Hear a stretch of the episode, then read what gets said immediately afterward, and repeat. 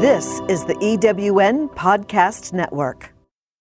Do you know how often identity theft occurs? Every two seconds, affecting even children. The great news is that you and your loved ones don't have to become the next victim. In the Cyber Mindful with Sandra podcast, we'll explore together simple practices that increase the cyber safety of you, your family, and your business. I'm your host, Sandra Estok, and I believe the key to protecting yourself from hackers, scammers, and cyber monsters is rooted in being fully present, both online and offline. This podcast is a conversation among friends. I'm delighted that you are choosing to take charge of your cyber safety because you deserve to have peace of mind online and protect what matters most to you. So let's do this together. Welcome to another episode of Cyber Mindful with Sandra podcast. Today, today is one of those special days where you get to interview someone that you maybe one day dream about even even to shake his hand. And i'm just being so grateful to be part of of this person lives to to have him as my coach as my mentor as i consider him my friend and someone that influenced everything that i have done since i started my journey and this dream. Now, i'm going to read a little bit about who he is. So jack canfield is in the house. So jack is known as America's number one success coach. He's a best selling author, professional speaker, trainer, and entrepreneur. He's the founder and CEO of the Canfield Training Group. He trains entrepreneurs, educators, corporate leaders, and motivated individuals how to accelerate the achievement of their personal and professional goals. Now, he has conducted live training for more than a million people and more than 50 countries around the world. He holds two Guinness World Record titles. I mean, I have never met a world winner until now, and and he has he's a member of the National Speaking Association Hall of Fame. Now, you might know Jack because of his book. He has written more than 200 books, including the success principles, how to get where you are to where you want to be, the success principle workbook, and of course, he is very well known as the Chicken Soup for the Soul series. I remember sopa para para sopa sopa de pollo para el alma when I read this book in Spanish. It was incredible. Um, of course, that includes 40 New York Times bestsellers and has sold more than 500 million copies in 47 languages around the world. So, Jack has been a featured teacher in the movie The Secret and has appeared in more than a thousand radio and TV shows. I'm just so grateful Jack is here with us in our podcast, sharing his wisdom with us. He's been with Oprah, with the Today Show, Fox, and Larry King's Live. I mean, Jack has been everywhere. Now he's with us. So welcome, Jack. My pleasure. Thank you, Sandra. I appreciate being invited. Um, so, you know, let's start there, Jack. Like, tell us a little bit about your story. I mean, you have, I just read your bio and I think the work that you do, and it always amazed me so much as you have achieved. Like, how, how that happened. Tell us a little bit about your journey. Well, I was a typical kind of lower middle class kid growing up in Wheeling, West Virginia. And um, I was fortunate enough that I had a, a, wealthy aunt, and I had a she had a son named Jack who died. Mm. And in his memory, she sent me to the local private school in town. It was a military school, so I got a better education than I might have if I'd been named Bill. so I lucked out on that level, and uh, and then I got a scholarship to go to Harvard University uh-huh. and I majored in Chinese history, which has nothing to do with what I do today, but it was a good education in general things. And uh, then I went to the University of Chicago. I studied education. I trained to be a teacher. I taught in the inner cities high schools of Chicago. And I was teaching all black kids in the ghetto, and I realized they didn't believe in themselves. So I became more interested in their self esteem and their beliefs in themselves, and I wasn't actually teaching history. I did teach African American history, which helped build their self esteem and all that. But very quickly, I started taking classes on how do you help kids want to believe they can achieve. And eventually, the guy who was teaching those classes hired me to come in and be a consultant. And um, this man was W. Clement Stone, Mm. who was worth $600 million. Mm-hmm. And he's who taught me about goals and affirmations and visualization and persistence and accountability partners and all these kinds of valuable things that I started applying to my life. And one year he said, I want you to set a goal that's totally unbelievable to you, but if you apply the principles I've taught you, you can achieve it. I was making $8,000 a year as a teacher. And um, this is way back in 1968. So, you know, it's a while ago. and um, today's teachers make a little more than that. But anyway, I uh, made $100,000, you know, uh, that $92,000. I set a goal for 100, but made 92. And I thought, wow, this really works, you know. So then I started being hired to be a teacher to go around to schools all around the Midwest and teach this work that was out of his foundation called the W. Clement Jessie V. Stone Foundation. And then someone said, You need to come back to the University of Massachusetts, be a doctoral student, Hmm. get a degree on psychological education. Mm-hmm. I went back and did all the courses, but I never wrote my dissertation. They started a retreat center teaching all this stuff and uh, wrote a book called 100 Ways to Enhance Self Concept in the Classroom that sold Mhm. 400,000 copies, which no education book ever does. Mm-hmm. And uh, it kind of launched me on the path of being a trainer, an author, a speaker. And it kept evolving over time. I worked for a company called Insight Training Seminars. We used to do 500 people in a weekend. I remember once doing 17 of those in a row and uh, got really good at it. And then I quit, started my own company, wrote the Chicken Soup for the Soul book, changed my life. You know, I mean, one year I made $6 million off royalties. It was like, whoa, this is incredible. Little Jackie Canfield from Wheeling, West Virginia, you know. Yeah. And uh, that turned into a momentous series, which now has uh, 600 million books, over half a billion books. Mm-hmm. And um, and then I do the success principles workshops, breakthrough to success, Mhm. coaching programs like you've been in, Mm-hmm. and um, pretty much brings me up to date. That's amazing, Jack. I mean, it's it's so fascinating just just to, I as you're as you're t- describing and I you know hearing your story, seeing yourself and eh, tell us i- in that journey what were the difficulties, what were the challenges you know that you faced, or was all Uh-huh. like easy and flowing, uh, or Well, I mean, everything was challenging. I mean, I went from a, a private school to Harvard, where I was graduated third in my class. My freshman year, I got all C's because everyone there was like the valedictorian of their high school, you know. and um, so I, I took all the wrong classes. I took these big survey classes, like you know, uh, economics one, social studies one. It's like you know that you had to memorize a million things, Yeah. and it was way it was just bad counseling. And um, later on, I I did get better grades, but that was hard to Mhm. just adjust to that. And I was also poor. I mean, lower middle class, not poor, but I'm all of a sudden I'm surrounded by people with names like Larry Rockefeller, Mm. uh, the Danforth, uh, the the, uh, the people whose father owns, you know, airlines and things like that. I mean, it was like surrounded by rich kids, and so that was that was challenging. Just Mhm. I was working a job on campus just to make ends meet, you know, as, as opposed to these other kids who were flying home in private jets for spring break. I was hitchhiking home Mhm. through the snow into West Virginia from Massachusetts. So that was interesting. Uh, adjusting to teaching all black kids from the ghetto, that was a, a- challenge at first to learn how to deal with the cultural differences and be relevant. Mhm. Um, and then I think for me, starting out, my, my, my first wife was a therapist and I, I learned how to be a therapist. Mm.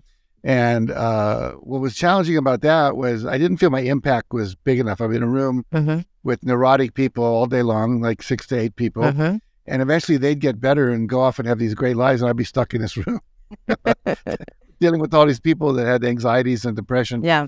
And so I really wanted to do more and I wanted to start learning large groups. Well, Then the issue becomes how do you attract people to Mhm. come train with you? So that was challenging. And then I realized one year all the people doing the work I wanted to do lived in California, and I was living in Massachusetts. So I sold uh, our home and uh, moved to California. Had no job Oh. and just decided I was going to try to make it work. And I had run across someone who created something called the One Year Seminar. Uh-huh. That if you could just do thirty people, uh, hundred people at thirty dollars a piece, that's three thousand dollars a month. So you one Saturday a month. Yep. So I went around and did some talks at schools and got these, you know, three people from here, two people from there to come and commit to a year of of, of, week, of weekends, you know, like Saturdays. And I rented this church function room, and I was making three thousand a month, working one day a month at that point. It gave me time to write. I wrote another book during that period of time, Mm-hmm. but it was definitely a stretch. I mean, you know, I'm not Mhm. a natural salesman; I can sell, but I had a. I'm much more in, introverted than I am extroverted Yeah. and um, what's called a situational extrovert. I can choose to do it when I want to, but it's not my nature. Yeah. You see, like all these books behind me, I'd rather be reading those kind of thing. Mm-hmm. So that was challenging. My divorce was challenging. Mm. You know, um, by then I had made a lot of money, and my wife took all the money, and I got to keep my job. Basically, they valued my company at about eight million dollars, and uh, she had we had eight million dollars in stocks and bonds, and she took all that, and I got to keep my job, as I say. Oh. So I'm, I'm uh, like wearing the same shirt three days in a row, and you know, just like trying to rebuild, which I did. Mm-hmm. But it was a very difficult year, and I had to work on also forgiving her and her lawyer because I didn't think it was a fair deal. It turned out in the long run, it was a better deal because when I sold Chicken Soup for the Soul, many many years later, I would have had to give it all half to her, which I didn't because it was already handled. Oh. So I ended up actually in better shape. I teach people, as you know, the universe is always happening for you, not to you Uh-huh. but sometimes we think it's two because it's in the short term it looks like we're being screwed, but in the long term, Yeah. you know, it, turns out better. But you know, those those are some of the challenges. I think getting older is, you know, I'm starting to want to s- slow down a little bit, but I've got 12 staff with children, and how do I do that? Help them transition or legacy, keep this company going without me being the center of it. Mm-hmm. That's a little bit of a challenge. Anyway, those are some of the things. Yeah, I mean, I mean, through through through all of that, I I I mean, thank you for sharing all of that, and and I can imagine if you uh, during some of those challenges had voices in your head, or or have you ever had doubt that you know you will make it, like you know, facing what you just described with your divorce, you know, having keeping Yeah. your job, but now you have your dream. Like, did you ever have that voice that sometimes we have that like who are you or or those limiting beliefs or have you worked on those your whole life and that's I, ne- I never thought I wouldn't be able to survive and feed myself and do Mhm. the basics, but I never, I, you know, when I was younger, I didn't perceive myself being where I am now. I mean, Mhm. little kid from West Virginia, we had the 50th worst education system in the state. So we had, uh, you know, we were, as I said, lower, lower middle class. But the reality was um, that I kept, more than having the huge dream in the beginning, it was like, do the next thing that's in front of me, do it well Mhm. like graduate from school, get a job. I'm a teacher, teach well. You know, I got the Teacher of the Year award my first year from all the students, you know, because I cared Mhm. and I put a lot of time and energy into it. And so it was always like, do the next thing as best as you can. And then some other opportunity would emerge from that, you know, and then it was make a decision. Sometimes it was a scary decision, you know, like moving to California. Uh, but it felt right. And I always trusted my intuition and Mhm. figured that God, the universe was on my side. Mm. And so, you know, I've had doubts. I mean, I, I did a workshop for the Santa Barbara Police Department. Mhm. I'm kind of Mr. Love and Light. I'm thinking, like, are they going to like this? You know? And they did. Uh, did a workshop for Marine Corps recruiters. I did a workshop in Mhm. 51 different countries. Always wondering, is this going to work in Russia? Is this going to work in Iran? Is this Yeah. going to work in China? You know, and um, it always did. I had a couple failures. Once I did a workshop for a high school. It was a Friday night. The kids were just into playtime. The parents dropped them off. They were supposed to be there. There were no teachers or supervise. They had this radio announcer who was a DJ come on and hype everybody up and then turned over to me. It was like, oh my it was like it was like 800 kids in a gym going crazy, you know. uh-huh Today I know how to deal with that. That was like 30 years ago. But, you know, I had those moments where I was like, oh, that that sucked. You- Uh-huh. You know, could I do that again in the future? Am I any good at this? Really? Um, and then you know, you write a book. You hope people will like it. You never know for sure. You design a new seminar. Yep. You think it'll work, but you're not sure. So you you you just you just have to step out and know that if it doesn't work, I'll learn something so I can do it better. I'll give you an example. I used to do this workshop where we had a huge emotional cathartic release exercise called the Total Truth, where people would bang on chairs with towels and scream "I hate you" to their parents and Uh, get all the anger out and stuff. mhm. And um, and I, the first time I used that, I did it on a Sunday afternoon of a weekend workshop, and everyone was like totally, like, just plugged into all their emotions, and then it was over. It was like, whoa, that's bad. So the next time we did it on Saturday, and then we had Sunday to kind of put it all back together again. That was, it, it's, it's still a great work exercise, but it was done in the wrong sequence.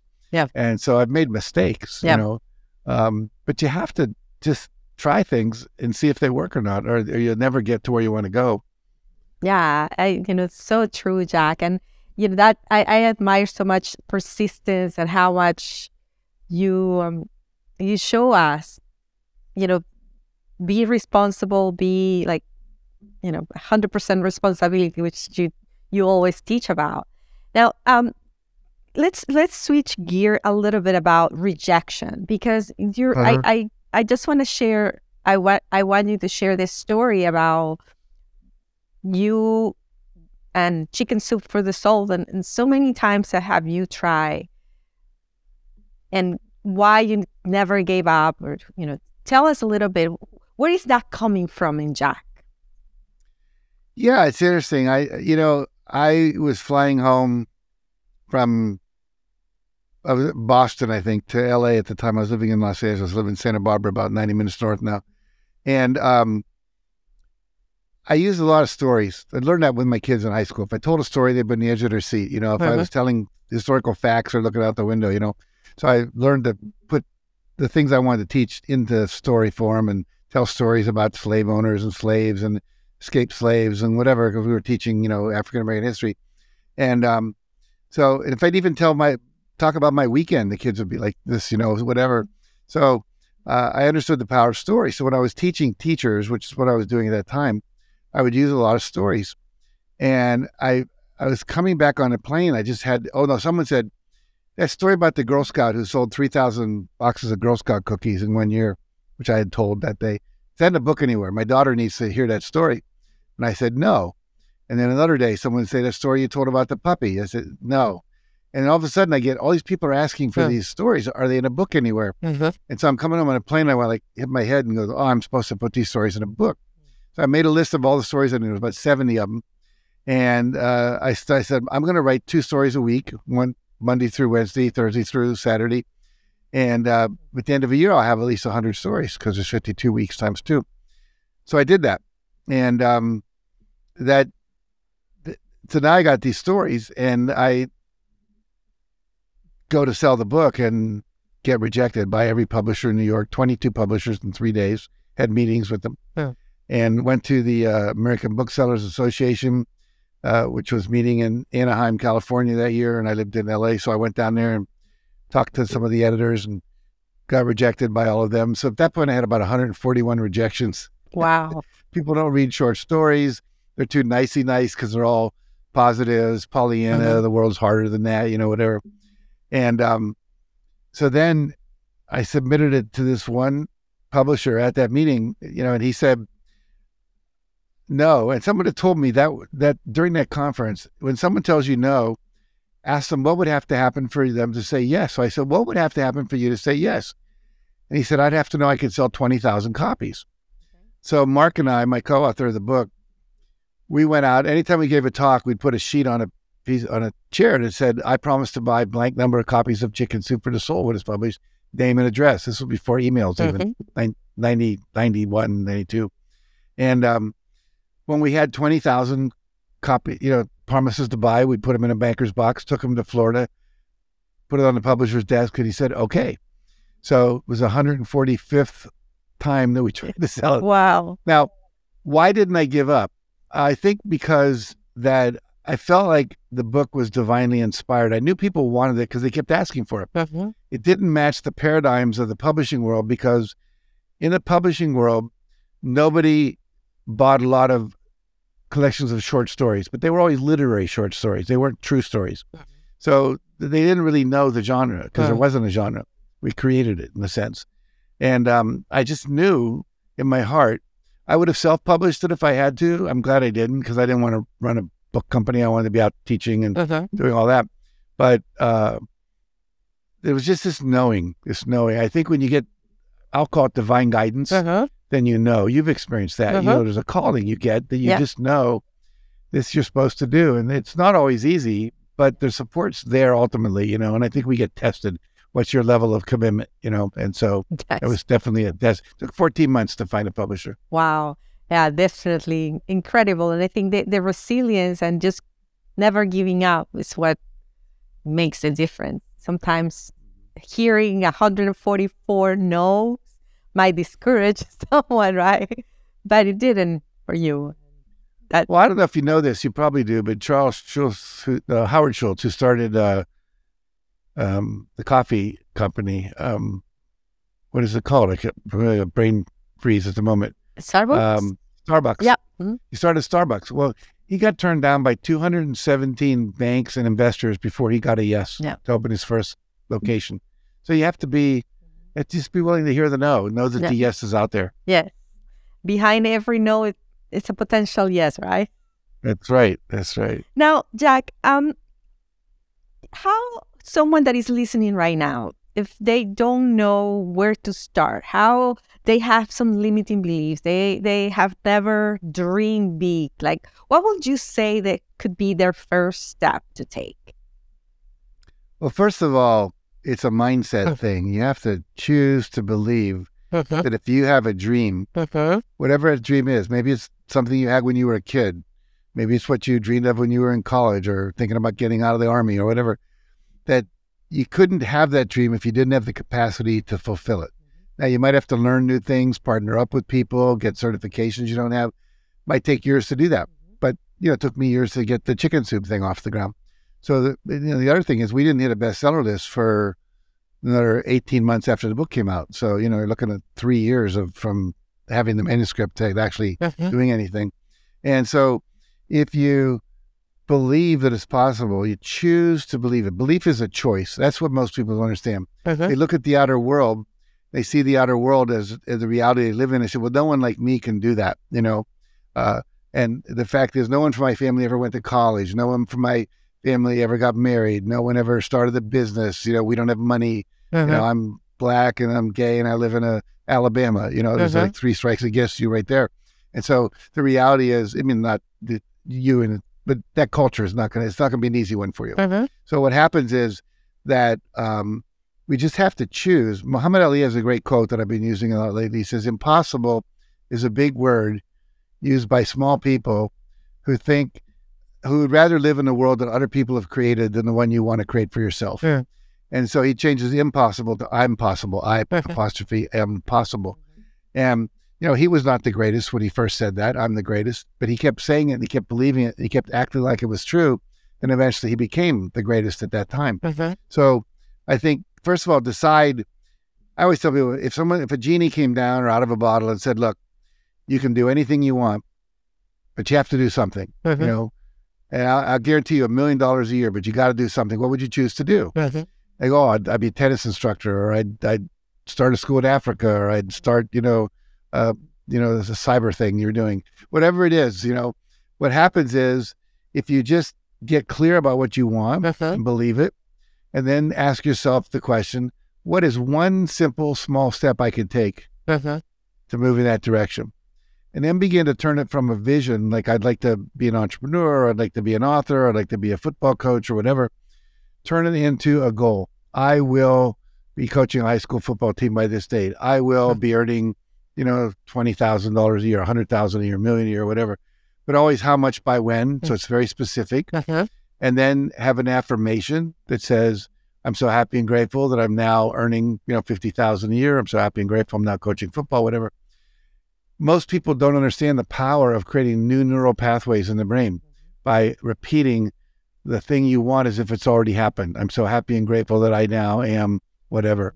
What happens is when you do that over and over, your subconscious mind says, you know, Jack's not going to give this up. We better figure out how to do this, you know, because it's creating tension in your mind and your brain wants to resolve tension. Okay. Anyone listening to this in music knows if you hit a seventh chord, anyone in music wants to resolve it with a full chord. If you know that the guy upstairs has two two legs that function two feet, and you hear one foot drop, you're waiting for the other shoe to drop, you know, Uh-huh. because it's not complete yet. Uh-huh. And so we're purposely creating tension in the brain by saying, I'm enjoying my vacation in Hawaii when we're not. And then the brain says, we either are going to figure out how to get Jack to stop having this dream, or we need to figure out how to get him to Hawaii. Hmm. And so that's how the subconscious brain works. But to do that, you're creating new neural pathways. What does that mean? Your brain is made up of series of neurons or like electrical circuits. And the old thinking, the old beliefs, I'm not enough, I can't do it, no one in my family's ever done this, you know, you know, whatever. What happens is you've got to replace that with a new neural pathway through repetition Uh-huh. that says, I can do this, I am able to do this, I am doing this. And that takes, you know, think about it. if you've been thinking um, that you're not worthy for 40 years, Yeah. might take a few months to Yeah. change that belief. But if you do it consistently, there's some new pr- new information in neuroscience that says within 12 weeks you can change your thinking patterns totally if you're persistent. Wow. That's that's fascinating, Jack, because you know just this week I had this dream, crazy dream in the middle uh, you know, 2 a.m. in the morning and I woke up thinking about limit tech beliefs. Like limit and tech because how many times I hear I hate technology. I don't like technology. I'm not good at I mean, I'm not tech savvy and you know is exactly sometimes what we said to ourselves over and over and that makes our relationship with technology so much you know so much harder. But also i- in my world of cyber it's something that i'm right now thinking okay it might be a reason why we don't want to update our phone or we don't want to take some of the actions in the cybersecurity space because we have these limit tech beliefs that we have been saying to us over and over. So thank you for sharing this science behind this. Yeah, yeah, yeah. And you know, it's funny because especially if you're older, a lot of older people think they can't do what the kids do with their Mhm. cell phones, and Mhm. you know, I still use two finger, one finger instead of thumbs. You know, whatever. And and a lot of times my nephew will say, "Here's how it's done." You know, no more. But the reality is, I'm just thinking back to when I was teaching high school, and I was teaching my kids how to be successful, not just in history but everything. These kids would, I say, "How many of you are bad at math?" Half the class would raise their hand. And so we'd chant, math is easy and fun. For Mhm. about two minutes. Math is easy and fun. Math is easy and fun. Math is easy Uh-huh. and fun. And their beliefs about it would start to change. Their math scores would go up, you know. So, you know, if, if, if someone, is there a word like technophobe? There must be. Someone is a phobic of technology, you know, and they're afraid you're going to make a mistake, hit the wrong button. I don't know what I'm going to do. I'm going to mess it Uh-huh. up. I'm going to erase my social security number and I'll never be able to get my taxes done again or whatever, um, which is not really going to happen. But the reality is that that, and here's the thing too, when you when you're not good at something, and find somebody who is. So you're good at at, at, at cyber security, you're good at technical things, um, and so work with you. You know, if you want to be a football coach, find someone who's a good coach. Learn how to be a coach. You know. And I think too many times people are afraid to admit they're ignorant, afraid that they don't know. There's nothing shameful about not knowing. What's shameful is continuing to not know when there's someone that can coach you to be successful. And there's a lot of expense uh, associated with losing your identity theft. You know, that, that stuff happens. A lot of expense when you can't find your passcodes and people steal them and so on and so forth. I mean, I've many, many friends who've lost money, business leads. They've, you know, their whole computer's been wiped out, you know, etc. And it's unnecessary It is. uh, to happen. Absolutely. So true, Jack. Now, um, is there a question, Jack, that you would love to answer that I did not ask you as we're wrapping up the, the interview? Or something that you want to share with the audience listening to us right now. You would ask me, Jack, how can people get in touch with you if they want to? yeah, I will ask you that too, of course. no, I think Good. I'll, I'll, then I won't answer that now. So, but I think the, the one thing I would say to everybody is I go back to the idea that you can't have a dream without the capacity to make it happen. Mhm. Uh, You, you may have to develop your talents. They Mhm. may, may need some work, you know. Uh, if you want to play the piano, you got to practice, you know, Mhm. like practicing your affirmations. Uh, same neural pathways have to be built for moving your fingers around on the keyboard.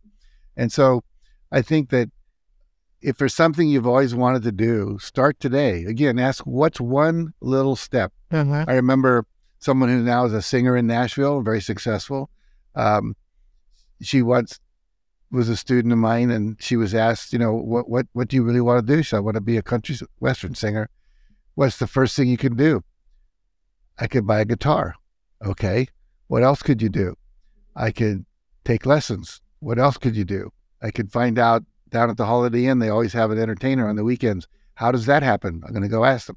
So little things like Mhm. that. Mhm. And that was the first step, little steps, doable steps, you know? Like if you want to go back to school, maybe the first thing is to uh, go online and pick two schools, get their catalogs, figure out how to do it, you know, whatever. But little baby steps over time Mhm. equal success. Mhm. Most people think they have to do one big thing. It's like a little bit over time. Mhm. If you write one page a day at the end of the year, you have a 365 page book. So there's no reason not to start. Absolutely, absolutely love that. Thank you for sharing that. And now, Jack, my last two questions that I ask everyone: What is your favorite piece of technology and why? I would have to say it's a tie between my cell phone and my laptop. Mm-hmm. But uh, the fact that I can go to Mexico, as I did last week, and have a conversation on FaceTime with my grandson in New York, Huh. or uh, text you, or uh, watch the news, or go to YouTube on my phone and watch the soccer match happening in Qatar, it's it's a miracle Mm-hmm. you know. And I mean, when I was a kid, when I was a when I was a graduate student at the University of Chicago, there was a building bigger than my house that that housed the first computer, Mm-hmm. and they had tubes in them. There were tubes in the computer, Yeah. and you know the the old phrase about when you have a bug in the program, Uh-huh. there would actually insects that would get in there and land on the tubes and short out the tubes. That's where the term bug in the computer comes from. And now, you know, you can have your your your Fitbit, and your your iPhone, uh, iWatch, you know, or whatever, and it it's it's astounding to me, Uh-huh. you know. And and the other thing, I wear this thing called an Oura Ring. Yeah, you've probably heard of it. Yeah, I have one tells me- too. Here. Yeah, it tells me in the morning it. how many hours of sleep I got, how much was REM, how much was deep, Yep. if I woke up during the night, how many steps I took during the day Uh-huh. it tells me I need more exercise, you know, whatever. Yep. It's um it's it they're all great. So um and and God knows we have TVs now that you can literally get thousands of movies you can watch, you know? Yes. When I was a kid there were three channels, ABC, NBC, and CBS. And they went off the air at eleven thirty. yeah, I remember the the just the the black line at the end of the day. Yeah, exactly. the static. exactly. um, yeah. Now, Jack, I, I want you to think about your phone for a 2nd Uh-huh. and tell us three things why you are grateful for your phone. I, I'm well, one. I mentioned I'm grateful that I can communicate Uh-huh. with my grandson, Yep. uh, who lives in Brooklyn, and I live in California. I'm grateful that I can um, tune into the CNN news every day and very quickly figure out, you know, like anything I should really know about. I, I really love that part of it. Mhm. And um, this is gonna sound silly, but my phone has a flashlight in it. You know, so at night I can travel around my property. I have three acres of land that I live on, and it's not always it's not all lit up. And as silly as that sounds, at my age being seventy eight, not tripping over things, the fact that that's in my phone Yeah. is is a miracle, and I love it. Oh, thank you so much for sharing that. And I love my flashlight too. yeah, thank you, Jack. This has been so amazing. I'm so grateful for you and for your time and for for sharing us, you know, the, everything about your story and and give us all giving us also some some tactics and things that we can do for 2023 that's just coming up. So we Yeah, really appreciate it.